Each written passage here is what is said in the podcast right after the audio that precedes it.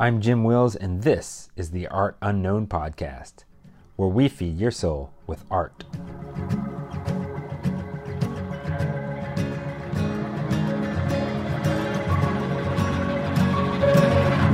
Pack the bags, it's time to go. Find your flow and do your creative expression every day. I care about art because it is a fundamental way of people expressing themselves. Your story and who you are and your journey as an artist is part of what's going to make your art valuable. Art really fundamentally connects us as, as humans. Art's that historical capture of time. It freezes it for you and jogs your memory and makes you happy.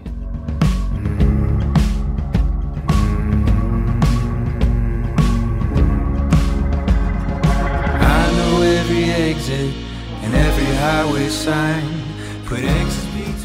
All right, this week on the podcast, I am with a folk musician based out of Denver, Colorado, originally from Boulder, Colorado. And uh, again, he creates folk music that we're going to get into, plays guitar or electric and, and acoustic guitar. And last year, he released a five five song EP, which we will talk about, as well as his upcoming project, uh, which will be out a little bit later this year. I am with Cole Scheifele. Welcome, Cole. Welcome to the podcast. Thank you. Thanks for having me. Absolutely. Absolutely. So before we begin, uh, people can get a hold of you online, colescheifele.com on your uh, website, as well as on the IGs and Facebook. And I'm sure they can hear your music probably on Spotify and other places where music is available. Let's give the spelling of your name just so everybody's Yeah. got it because it's an unusual last name. So go ahead. Yeah, so it's S C H E I F E L E. That's a tough Okay, one. so that's Cole, C- first name C O L E, Scheifele. Mhm. So, Yeah. again, welcome to the podcast. I like to start off with an inspiration, something that inspires you as an artist, and it can be anything from music to a piece of poetry or you know, an, uh, someone that you look up to. Anything that inspires you. Hmm, yeah. Well, uh, as far as like musicians that inspired me, um, the big one was he's a local guy too, but his name's Gregory Alan Isakov, and, and he's doing really well in the in the industry. But um, he was the sort of first one that kind of got me writing uh, the folk style music. Okay. I'd he's a big inspiration for me. And um, lately, as Give far as in, what's that? I was gonna say, give me his name one one more time. Gregory Alan Isakov. So that's another tough one. But okay. yeah, yeah, he's, mhm, yeah, he's he's local, but um, yeah, he's a you know national touring act now. Um, but it was cool for this last record we made. There's a, a couple of his players, since he is a local guy, uh, came and played on the record, which was fun. Cool. How Yeah. long have you been playing music? Is this a lifeline Uh, thing? No, not really. It's not like uh, it's not a family thing. Nobody else in my family plays music, so um, I started picking up the guitar a little bit when I was in high school, like late high school, and I started writing songs around the same time. And then I I was studying um, creative writing at um, CU Boulder, and then I decided to transfer over to CU Denver my sophomore year and study music, and that's sort of when I started really getting into it. Gotcha. Okay. And we we mentioned folk music. You're pursuing a career as a folk singer, right? It's, Yeah. At least right now, this is your primary Yeah. focus. hmm Let's before we get into that deeply, let's talk a little bit about your a little bit more about your history. You mentioned kind of picking it up in high school and creating, kind of take us a little bit down the path of of Cole, the folk singer. Yeah, well, I always really enjoyed good lyricism, but you know, when I was younger, my idea of good lyricism was different. Um, I think because I just didn't really understand a lot of, you know, my favorite writers now sort of delve into that cryptic style of writing and stuff that when I was a kid didn't really make sense to me. But as I got older, I started to sort of gravitate towards that style of writing, and it also helps. You know, I'm, I don't really consider myself much of a guitar player. You know, I, I I've played for eight years now, but I mostly just use it as sort of a, like a vessel for the songwriting. And so that helps as far as folk songwriting as well. You know, that gives me um, access to really like do the storytelling part of it and not focus too much on the intricacies of the guitar. So I think yeah, I just started gravitating towards it later in high school and then I went through all these phases in college of like you know listening to the Beatles or you know I went through some like punk punk music phases and then I sort of you know uh, found myself coming back to my roots um, probably around 22 years old and and that's sort of how I landed on folk music. And you say coming back to your roots, Hmm. like is that is folk music like did your family did you have folk music playing in your house when you were growing up or things like that? That it's like what Um, folk music is an interesting kind of music for for a young cat. Yeah. So not that there's anything wrong with it at all. And I actually liked your music that you that I listened to, but you know, it's it's it's an unusual style for for young people to play. So what what drew you to it? Yeah, well, it wasn't around my house. Again, it was sort of a, a I found it on my own. Um, my dad would listen to some like Bruce Springsteen and and stuff like that that, that I would Mhm. I would dig. But um, really, I, I grew. I went through all sorts of different phases as a kid. Like when I was in middle school, it was like metal and, and emo music, which is a funny phase. And Yeah. then, and then I got into hip hop and um, I, like I said, I, I've always really liked storytelling, Okay. and so I think, I think it was when I found Gregory Alan Isakov when I was a kid. He had this.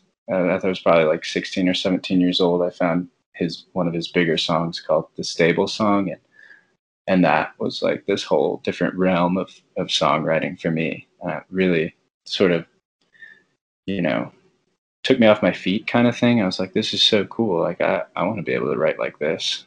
And then it sort of grew from there, you know, listening to all sorts of great songwriters that have inspired me with their lyricism. And I think that's, yeah, it is kind of different for a young person to, to try and delve into the deeper parts of the mind and songwriting. But for some reason, it's always resonated with me. So. Yeah, yeah. And so when you say songwriting, just to be clear, we're speaking about the, the lyrics of the song, right? Like the, the words and the way they're arranged in the song, or are you also talking about the music as well? Yeah, well, I think my favorite songwriters are ones who make the words sound like what they mean. So they have a really deliberate way of delivering the lyric that makes it that makes it compelling. So I mean, obviously, I think for most people when they're listening on the first couple listens, they're listening for what does the song sound like? What's the does the melody entice me? Is it something I want to listen to? And then they'll go for the lyric. Um, so I, I really do take. I'm really really picky about my melodies, and I'm really picky about my lyrics. But and I think that's why I'm not someone who's cranking out like 50 songs a year. um, you know, it happens every Right, once in a right. while for me. But yeah, I, I really like when it all comes together as one whole piece. And yeah, so so I think I'm talking about everything, but lyrics have been the one that have really drawn me to create. I think. Sure, sure. Your music is listen. I listened to your album, Everything Matters, Nothing Matters at All, and Yeah. you released that at the beginning of last year, correct? In early 2019 or, or 2019. I mean, early 2019. Yeah. hmm It's already. I forget. It's already. It's already. I- a I know. Later. Yeah, it's crazy. Yeah.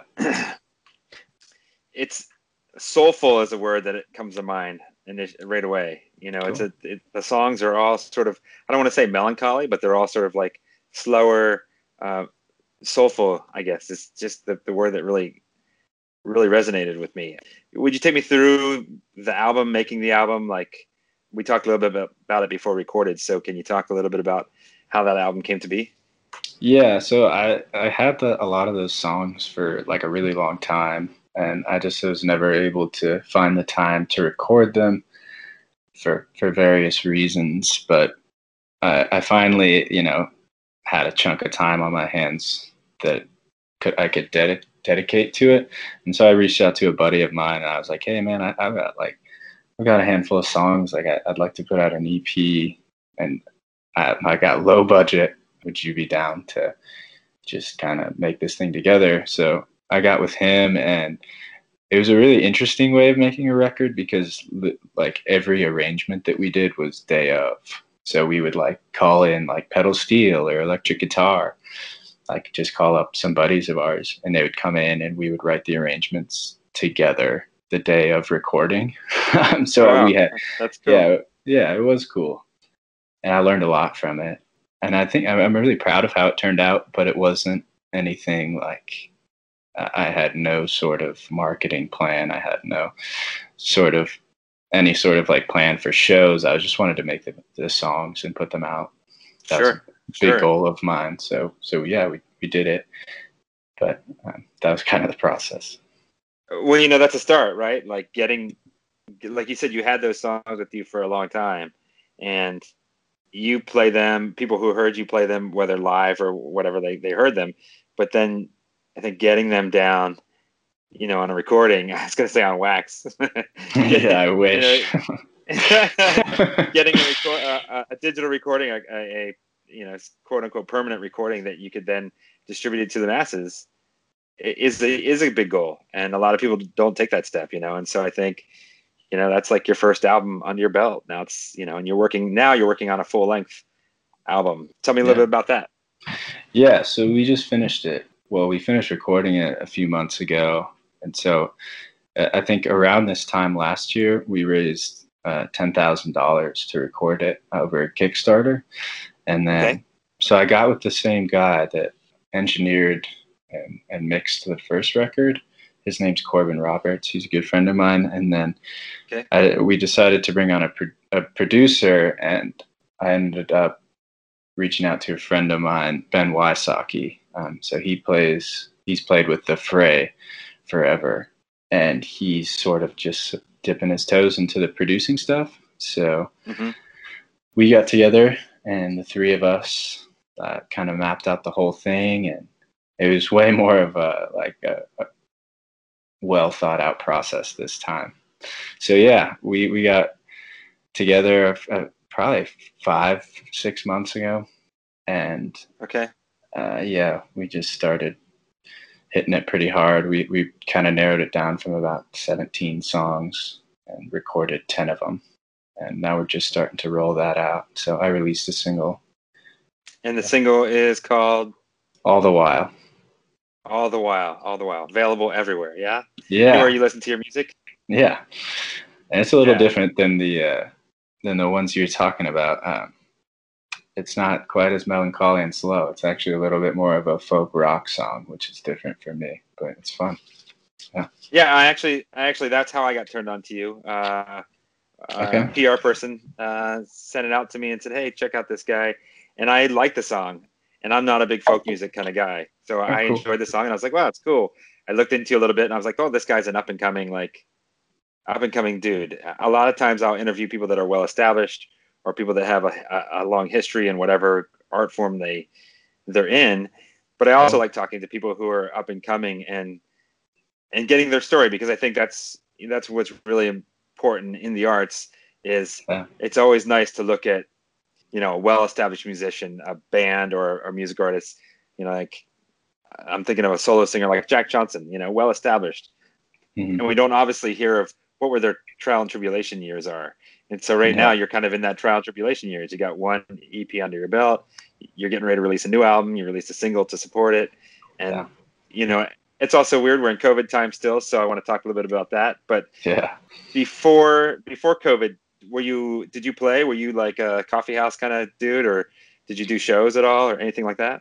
Yeah, we just were starting to play more shows, unfortunately. So I've had like some some health issues, which is why it's been so hard for me to get in the studio or, or get out and play shows. I've had a bunch of surgeries, um, surgeries on both my hips and surgeries on my wrists and stuff, just from genetic issues. So that's been like always getting in the way. But before COVID, we were just starting to get some better shows. Like uh, we were playing at the Fox Theater up in Boulder and playing some some venues down here in Denver and, and just starting to get some more stuff on the books, which was fun. And then everything kind of shut down. Uh, so, yeah, it's it's always been like that. It seems like per, on a personal level, like stuff seems to get in the way of the touring stuff and and the recording. So, I'm hoping when we put this one out, that the world will will permit me to to start touring a little bit. Yeah, yeah. Sorry to hear about the, the, the health issues. I'm glad you're. It seems like you're mostly beyond that now. And and have you, like I know during COVID, a lot of people have done like virtual stuff, you know, virtual concerts and things like that. Have you d- been involved in any of that stuff? Yeah, I did a, little bit of it. It seemed like it burned out kind of quickly, you know, like it was it was fun for a bit and everybody was on board and then uh, people got a little burnout from it. But I'm thinking about doing it again because there's been a few like venues that have reached out to do some live stream stuff. Um, oh, that's cool. Yeah. Yeah. Yeah. I, I was doing like Instagram ones though that, that were fun for a while. And then I just kind of, yeah, yeah, stopped. But yeah. Well, you're right. It seems, you know, and I, I have played until, until recently, until I moved recently, I played with the Balinese Gamelan group and, um, Cool. You know, we right right at the beginning of COVID was like, what are we gonna do? And we had never done any of that live streaming stuff before, and I sort of departed the group early on, took a hiatus when I coming over here and traveling, but it's just a whole new world, and and I see some people who someone that I like Sophie Tucker. Uh, I don't know if you're familiar with them. They put out every week. They every week they do a live stream, and they've been doing it since day one of COVID. I think twice a week. But that's their full. I, I'm guessing as an as a young artist, music is right now not your full time gig. You probably have a side job yeah. or another job that pays the bills. Yeah. Yep. Yep. So um, I just got my first desk job, which is weird. I'm it's a, I'm a little bit of a fish out of water there, but I've been doing that for for a couple months. Um, yeah. And yeah, just continuing to work towards that goal of having music be the full time thing. Right. Right. And you know, it seems like it's gradually getting there, which is cool. But yeah, it's a slow growing thing, and and I've I've got tons of buddies that are doing the same thing as me, so we're all going through it, and you know, just sure. hoping hoping that you. Yeah, sorry. Well, I was going to say, you know, this could be like the perfect time because it's because things are shut down so much that it gives you an opportunity to really fine tune your craft and sort of start to build a, a, virtual audience, if you will, or a digital audience, and then that will hopefully translate when things start opening up more and there's live shows where you're able to bring that audience with you to live yeah. shows. So it could be a perfect opportunity. Yeah, yeah, I agree. And I put out a song with my friend Joel Ansett, and, and he's got uh, way more of an established fan base than I do. Uh, we put that out in August, I want to say and that helped quite a bit. You know, point some people sure. towards towards my music as well. So yeah, it's just it's a it's a slow growing thing, but you know, just continuing to meet people, make the connections, and, and opportunities continue to arise a little bit here and there. So awesome! That's that's that's awesome. Yeah, one of the very first interviews I did was with a guy who played with played with Justin Timberlake uh, on the cool. Ellen DeGeneres show. He was he was friend with Matthew Morris, who was longtime musician with uh, Justin, and he got called in to be a set music or a studio musician, and then they asked him to play, uh, you know, accompany them on the Ellen DeGeneres show. And I think that that was the same kind of thing. Like he just happened to know somebody who knew somebody, and then the next thing you know, he's he was able to get a much larger following. So it's always friends are always good to have. Oh yeah, yeah, that's a big thing in the industry, and for better or worse. But you know, the more people you know, that helps. Yeah, you know, and a large part of that, I think, in the arts in general, it's about it's all about networking. You know, getting totally. yourself out there to your fans is one thing, but getting yourself out there to people in the industry who can help support you, who appreciate what you do, and see the talent that you have, and are willing to to help you grow, I think, is is super important. Yeah, definitely, and I think um, just going to school here in, in Denver for music was kind of a giant networking opportunity in and of itself. So I met lots of people in the industry through that. Awesome. That's good. That's good. Yeah. yeah. Keep those contacts, especially the good ones. They yeah they can last a lifetime for sure. Yeah. So let's talk about arts in general a little bit. Let's go a little bit deeper. One of the questions that I always like to ask artists is why should we care about art? So yeah. in your case, why should we care about music? especially folk Yeah. music. Yeah, folk music. I, I don't know, man. That's a tough one, but I think, well, music for me, uh, it's a healing point. You know, like it's it's this break, uh, and, I, and I've been getting very into meditation, which is sort of a chance to stop and and just feel things for a little bit and and let your emotions come and go, uh, let your energy come and go. And I think you know, music in general is an opportunity to do that. It's sort of a can be that experience kind of and folk music especially i think is an opportunity for us to to sort of feel some of our emotions that are harder to feel you know? Because it talks about some of the well it talks about some of the more difficult parts of life i think you know? And it really some of my favorite musicians really delve into some storytelling that's not maybe eh, it's not written about all that often but it's really valuable and I think those experiences are valuable. I think those words are valuable, and and honestly, music in general is just it's universal. It's that thing that we can all connect over. Everybody's always listening to it. So, yeah, Yeah, oh yeah, ab- absolutely. You know, I grew up during the heyday of big hair metal, and um, I just, I, you know, the music itself may be simplistic, and the lyrics may not be all that deep, but it still was like, you know, it.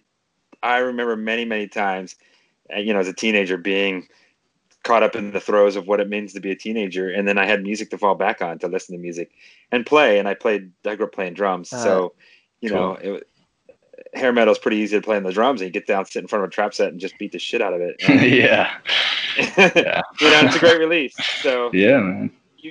you had mentioned meditation. I found one of the things I didn't mention about your music, it's soulful. It's also meditative. It's your first album for sure. The music has a nice, slow, sort of dreamlike quality to it that I really enjoyed.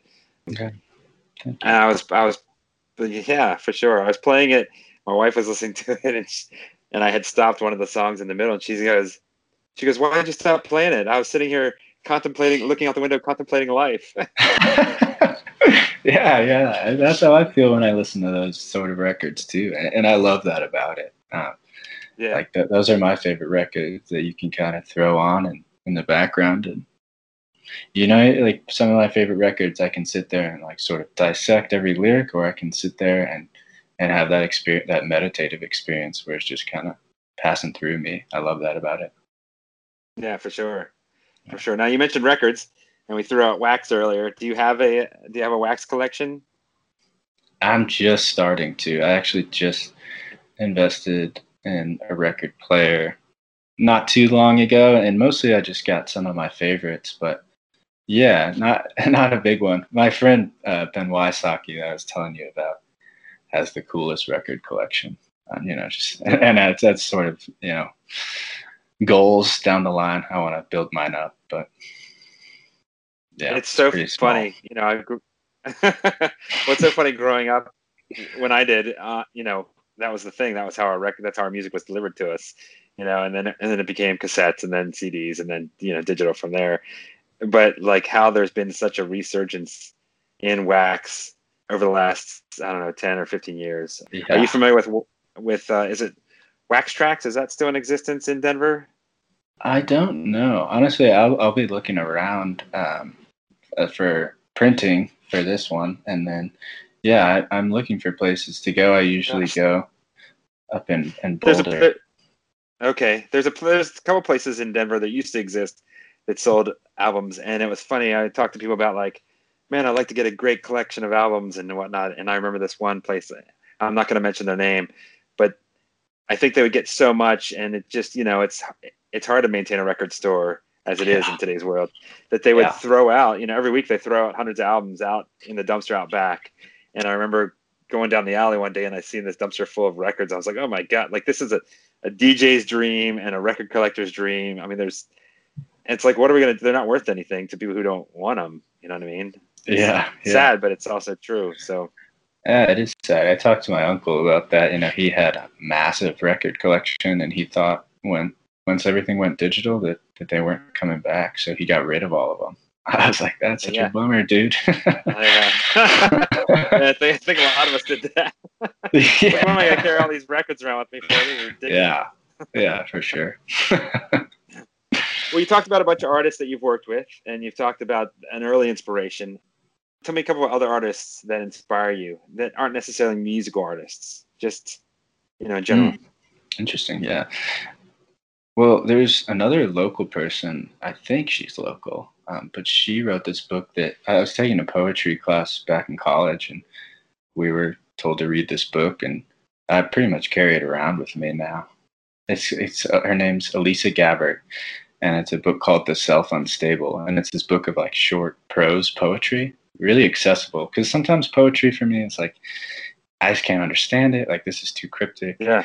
So it'll be frustrating for me. But this one, they're just very these really short prose poems, and each chapter is based on you know different parts of the self, and it's it's really interesting. Yeah. What's what's her name again? Elisa Gabbert. Yeah, G A B B E R T, I believe. Okay. Yeah, I love I love that book, and and then yeah, I've been reading lots of like there's this woman Sharon Salzberg who's kind of a meditation guru. Uh, okay. And yeah, I've I've been reading her books, which has been inspiring for sure. Yeah. yeah. You med- you mentioned meditation twice now. Do you do transcendental meditation or uh, you know uh, specific? I do mostly guided meditations, and I'm just getting into it, just sort of scratching the surface of it. So I'm not all that well versed in it, but it's been super helpful during the pandemic. You know, just having those times sure. to to sort of stop. And there was actually this Netflix series that I started last night that came out on meditation. Uh, it's like a guide to meditation, and and they do this really cool animation and like stories behind each different meditation, and then they do a guided meditation at the end of each episode, which is cool. Oh, so cool. that's yeah, I've been kind of into those guided ones. People help me through it because you know I'm not I'm not a professional yet. sure, sure, sure. Yeah, my wife and I have been meditating for many years. I mostly cool. transcendental meditation, which is where you um, uh, where you have some sort of mantra that you repeat throughout the meditation. And the mantra, oftentimes in a transcendental meditation, you have a, like a Sanskrit mantra. So it doesn't really mean anything in English or it doesn't translate directly, or mm-hmm. you may not even know what that translation is. It's just something to repeat in your head that, that allows you to focus. But I also love guided meditations too. They, t- they definitely can take you on a journey for sure. Yeah. Yeah. They're great. They're great. Uh, it's kind of get lost. Do you, uh, sure. whether in your meditation or I just have to ask this because A, you're from Boulder b you're a musician, c you meditate. uh, yeah. Do you involve psychedelics or other kind of drugs in, in your music or in your your meditation practices or anything like that? I don't. Um, although I'm very interested in them. I mean, I'm reading another book by Michael Pollan. He's a, a scientist, and he, it's called How to Change Your Mind, and it's about psychedelics. I don't know if you've heard of that. Okay. Uh, yeah, it's it's about. I like, haven't. Yeah, it's really interesting. He's a well-renowned scientist who sort of uh, has dipped his toes into the psychedelic field later in life, and it, it's talking about its values in psychotherapy, and and so I am really interested, but I don't use it in my creative process or anything like that. You know, and I know, like, especially what what about marijuana? You know, it's Colorado. Yeah, yeah. Uh, it, it, here and there, you know, it I enjoy it, but it's not something that really helps with my creative process. I don't feel like, you know, sometimes it'll help me with maybe like a meditation or, but I don't do it all that often. So, you know. Sure. Sure, um, absolutely.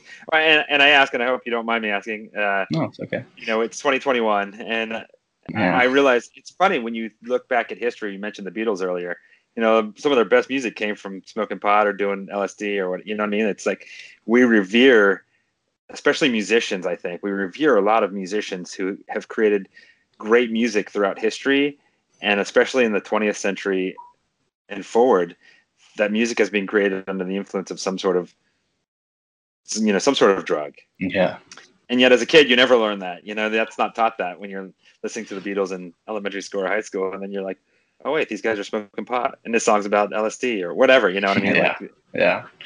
But yeah, and it's I think interesting kind of. Go ahead. Yeah, I think it's all valuable. Actually, I mean, you know, those experiences. As long as I don't think there's anything such thing as a bad drug. It's people's relationships with the drug that can that can make them bad. Um, I agree with you 100. percent yeah. So, yeah, it's the way it's treated. Yeah. One of the one of the interviews I did uh, not too long ago was with Morgan Mandala and her partner uh, Randall Roberts, and they both do psychedelic art. And they, um, I actually met them at a Desert Dwellers concert, and cool. They, do art that's sort of.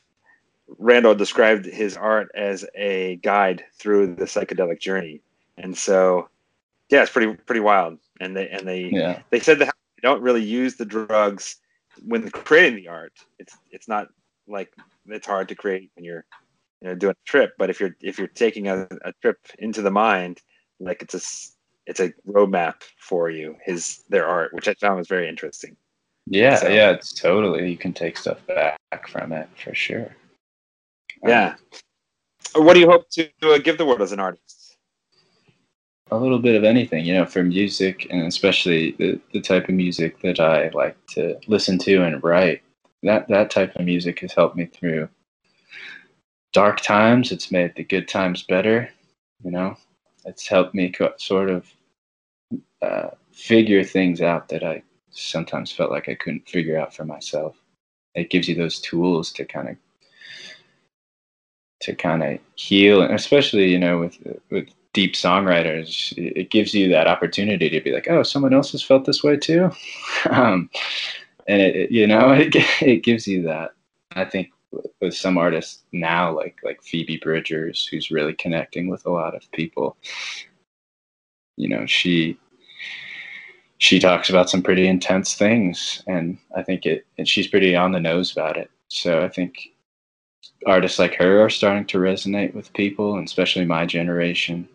So you know, just giving people that sort of access to to some of these things that that we're feeling, um, and sort of offering them any a little bit of anything during it. You know, that's what I always hope Yeah. for. Yeah, yeah. It sounds like you have a desire to be a positive influence on the world.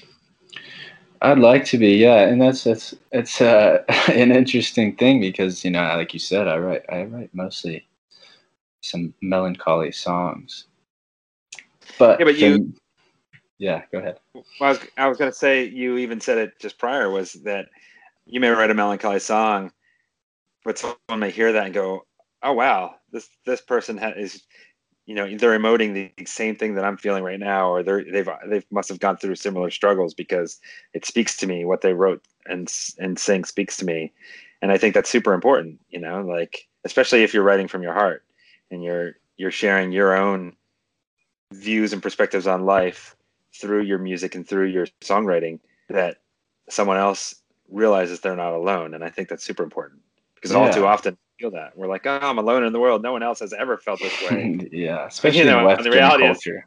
yeah, yeah yeah for sure For yeah. sure. Everybody tells you not to, to feel your emotions, so especially growing up, you know, you know, Western culture, it's sort of you don't really get to to feel your emotions sometimes, and sometimes it's you need something outside of yourself to sort of let you feel them again, and I think music can be that for people.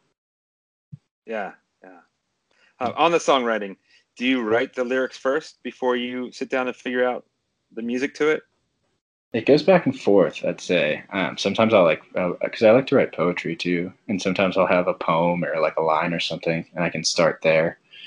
But a lot of times I'll just be like on my guitar, just singing gibberish melodies, and uh, Yeah. and then I'll sort of write to that. Um, and I think that's the way it mostly happens for me, but it's been both over the course of writing songs for sure. I was going to ask if it was hard to like if you have a poem that you've already written, is it hard to set it to music? Be, you know, or is it easier to do the the other way?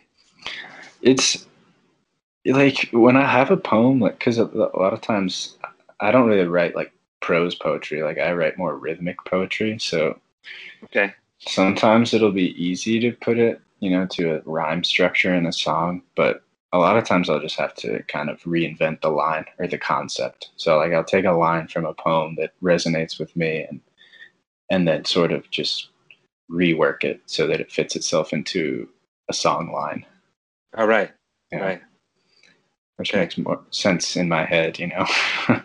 Yeah, yeah, yeah, for sure. Well, it's good that you're not stuck. Like this is the poem that I wrote, and it's going to be this way for, for eternity. It's good that you can go, oh, you know, let me rework it for the music, even though uh, I, you you want it to keep the same meaning or or you know purpose that it has, but kind of work it into the song so that it makes more sense. I I think that's good. Yeah, I do that with songs too, actually. You know, I'll write like an entire song and decide maybe this isn't maybe this isn't a keeper, but I'll take a bunch of lines from it, you know. Okay, that a yeah, yeah, I think Yeah. that happens a lot. Yeah. you hear especially when you hear artists like you know you go here and you hear earlier tracks or you know a band that I th- I was thinking a band that I just thought of that, that I know that does that a lot when they tour live and that, that they used to do this I guess was the Dave Matthews Band they yeah. would play music music live and they'd rework the song on their tour and then by the time it finally got laid down in an album it was could be very different from how you originally heard it and i think i know them because they often record their live shows you know so you'll hear a song at a live from a live recording and it's very different from one to another you know? Yeah, they jam, dude. They they were. Uh, my mom was a massive Dave Matthews fan when I was a kid, so it, those records were always on in my house. And I went to see them live a few times. They're fun, but yeah, yeah, they definitely. uh, yeah never really know what you're gonna, what version of the song you're gonna hear. Yeah, yeah, they always switch it up. Yeah. Yeah. I actually saw Dave Matthews. I didn't like them until after I moved to Colorado and I saw them at Folsom Field there at Uh, CU. nice. Yeah, And, and I, I was like, well, who are these guys? Like they, they jam, they do jam. yeah. They a got great live band. long uh, interludes of just jamming, which I used to Yeah. not like, but now now I can I can vibe with it. You appreciate it a little more. yeah, yeah, it's great. It's it's not something that I like aspire for, but I always appreciate it. I was gonna say, how do you jam in a folk song? Yeah, right. Let other people do it. There you go. I, I just keep playing C chords and I'll let the violin solo. There you go. yeah. Well, let me ask you this: you're you're you're trying to you're you're working to get into music full time. It sounds like like this. You you want to make this your your it is your passion. I can tell just from talking to you. And you're a young guy. You're a young cat that's working in the industry. Released an EP. You're getting ready to put out a, a full length album. And you're making the connections, the network connections, and you're finding people that can really assist you and help you along the way. What do you think holds most people back from taking that leap that it seems like you are taking now? Uh, themselves. I think, you know, and for me, it was that forever. You know, am I good enough at this? Is this what I want to do? Is this what I'm meant to do? We're definitely our own worst critics. And especially as artists, you know, it's this vulnerable thing to create and then proceed to put it out in the world. And even re- on, you know, I released this single the other day, and there's hours and hours, and hours of work that go into these songs. And then you just, all this build up, all this marketing and promo, and then you put it out, and you're like, here's a three minute song. And it's very, it's very, it's very uh, vulnerable thing to do. And it's hard, you know, you, I think for artists in my position who are just starting, you want the numbers, I think. A lot of people want the numbers, but you can't measure your success that way, I think. And I'm learning that. And you just got to do it for you. And I think the biggest thing that was holding me back from recording and playing shows as an individual was myself. And the more I do it, the more it starts to, you know, make itself clear. Okay, this is what I want to do, you know? Yeah. Yeah, absolutely. That's cool. That's that's that's uh, very wise of you to say. I think you know, it's a good lesson. well, no, it's a, it, I know it sounds cheesy, but you know, in today's age, where you know, it's all about the likes, regardless Yeah. of what it is, and it's so I'm it's so hard for, especially I think, young people growing up in an age where you you were born with a cell phone in your hand. You know what I mean? And Yeah. and and it's how do you navigate those waters and i the fact that you just said do it for you and i think that's really important as an artist to to focus on their passion and and not try to create art for someone else you know it's create art for yourself and there's probably going to be other people out there that like it. And if there isn't, well, then that's fine too. You know. Yeah. Um, me and all my buddies are battling that dilemma right now. so, and I, for you, it's a challenge because folk music is not mainstream. At least you know No. the folk music from you that I've heard thus far. I'm excited to hear your whole album because you said it's different than what you've had, but it's not mainstream. So it, you're you're looking for an audience out there that that's definitely there, and it's just a matter of putting the music out there and letting the audience find it to a certain degree. You know. Yeah, there's a there's such a huge community surrounding folk music. I mean, I, I go to the the bluegrass festivals over the summer, and you know, it's such a deep connection to it, and and the artists have this this following that's that really backs them and like really believes in what they're doing, and that's special to me. And I've never been someone who really desires to make commercial music or have tons of commercial success. So that's something that I've tried to balance because obviously it, to make a career out of it, you have to have some of that. Right. Right. So it's it's something that that I always, you know, keep in mind and this record especially, I'm working pretty hard to push myself to okay, I got to do the marketing stuff. I got to do the business side of this. But just keeping grounded, remembering why I'm doing it in the first place and yeah. Yeah, for sure. Not not getting lost in it. yeah it's not it's i mean you wouldn't have done it you wouldn't have started doing it at least for me like you said picking the genre that i did i wouldn't have done that if what i wanted was to you know become an overnight pop success or something like that you know it's Right. I, Right. I right. kind of knew going into it it was going to be a slow growing process so i'm just trying to, to trust the process and stay true to that That's cool. That's good. It's you know, there's a million Taylor Swifts out there. You know, they come and go, Yeah. and you're. I think you're really right about the the fan base of of an artist that has a certain genre or or smaller genre of music. If they find that fan base or the fan base finds them, they're going to stick with you. You know, they like what you do, and they connect, and their their your art resonates with them. They'll stick with you. I I went to I've been to the Telluride Bluegrass Festival, man. It was one of the best music festivals I've ever been, ever been to. Yeah. You know, it was great. so fun. It's so Yeah. fun. So I, I look forward to the days when music festivals come back. I also love too. EDM festivals, but you know, it's a whole yeah another. well, my, you know, I, I'm very well. I don't know about well versed, but you know, eh, all my friends, you know, my roommates are big EDM fans, so that stuff's always on around here. And, and I've been to shows, you know, Red Rocks shows that I really enjoyed that were Yeah. EDM. So definitely, it, it, it's not something that, as a folk musician, that I'm still. I still like that that stuff. we need you to a little folk EDM mix there, cross. Yeah, right. Some don't know how that's people have happen, asked. Yeah, like I'll put my stuff up on SoundCloud and, and I'll get like uh, producers and stuff asking to to make a, like beats over it, and I'm like, I don't I don't know about that.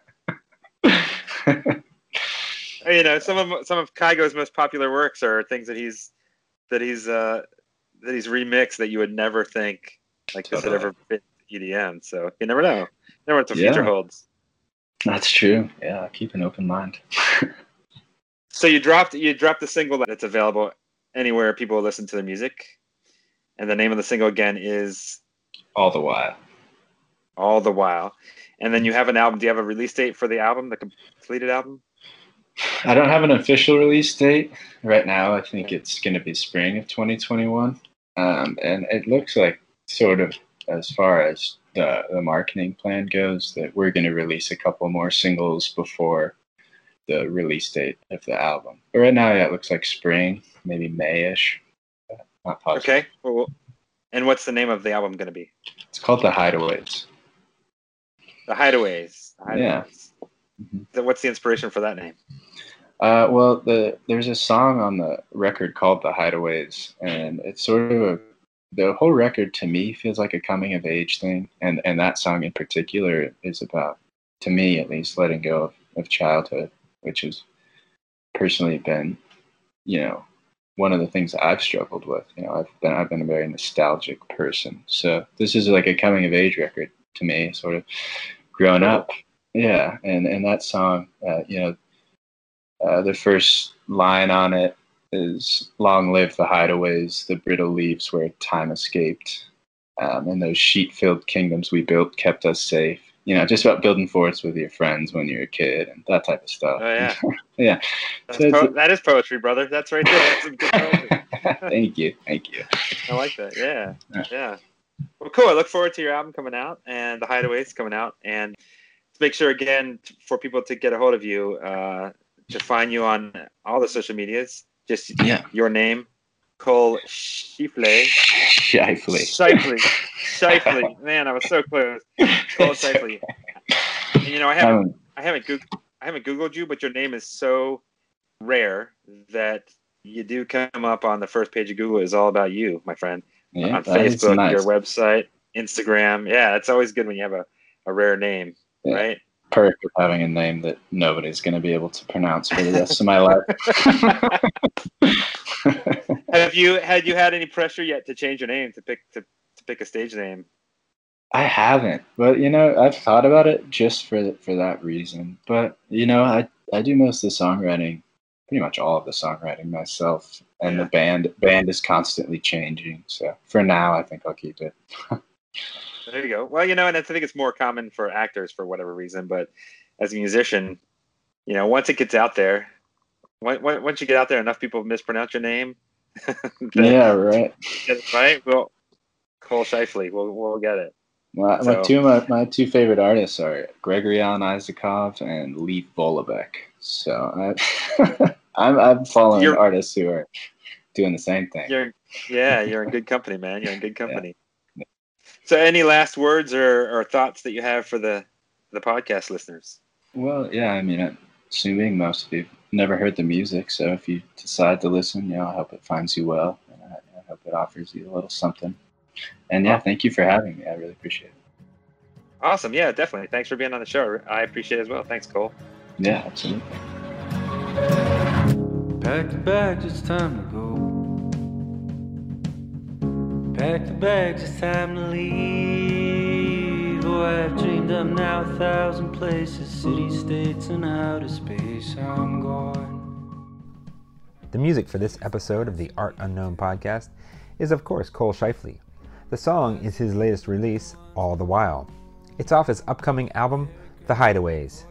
Check out Cole wherever you listen to your music on Spotify, SoundCloud, Pandora, YouTube Music, Apple Music, Amazon Music, all the musics. Go check out Cole Scheifele. Thank you for listening to the Art Unknown podcast. I'm Jim Wills and I'm on a mission to share art with the world. If you've enjoyed this episode, please let us know by leaving a positive review, or better yet, tell your friends. If you're an artist or even want to hear from a favorite artist, well, send us a message. We are putting this show on for all of us who love and appreciate the arts. Remember, always be good to one another, and of course, take time to feed your soul with art.